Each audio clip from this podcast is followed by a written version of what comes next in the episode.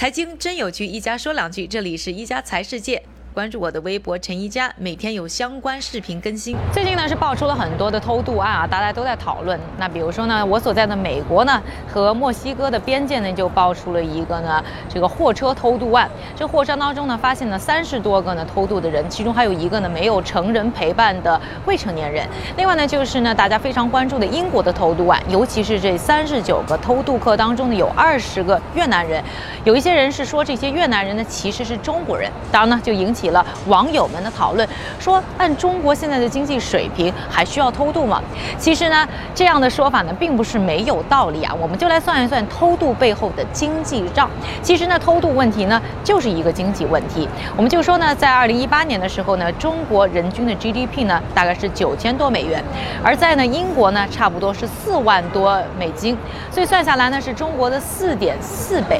而这个四点四倍呢，其实呢是不足够呢去支持。那人们去偷渡到英国的，怎么讲呢？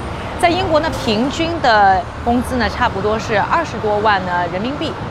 那对于呢这些偷渡客来说，他除了要挣了这二十多万人民币之后呢，其实呢要支付十万块钱以上的一个呢这个偷渡的蛇头费，而且这还是三年多以前的价格。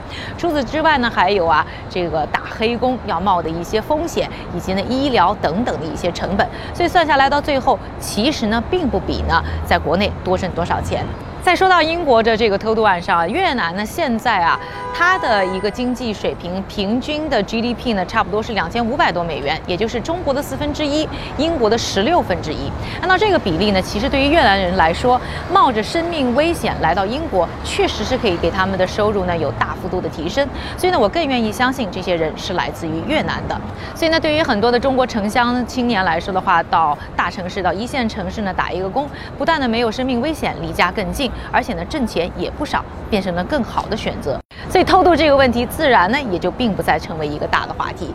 你觉得有道理吗？喜欢我们 Vlog 的朋友呢，请点赞、关注、加转发。感谢各位的收听，我们明天再见。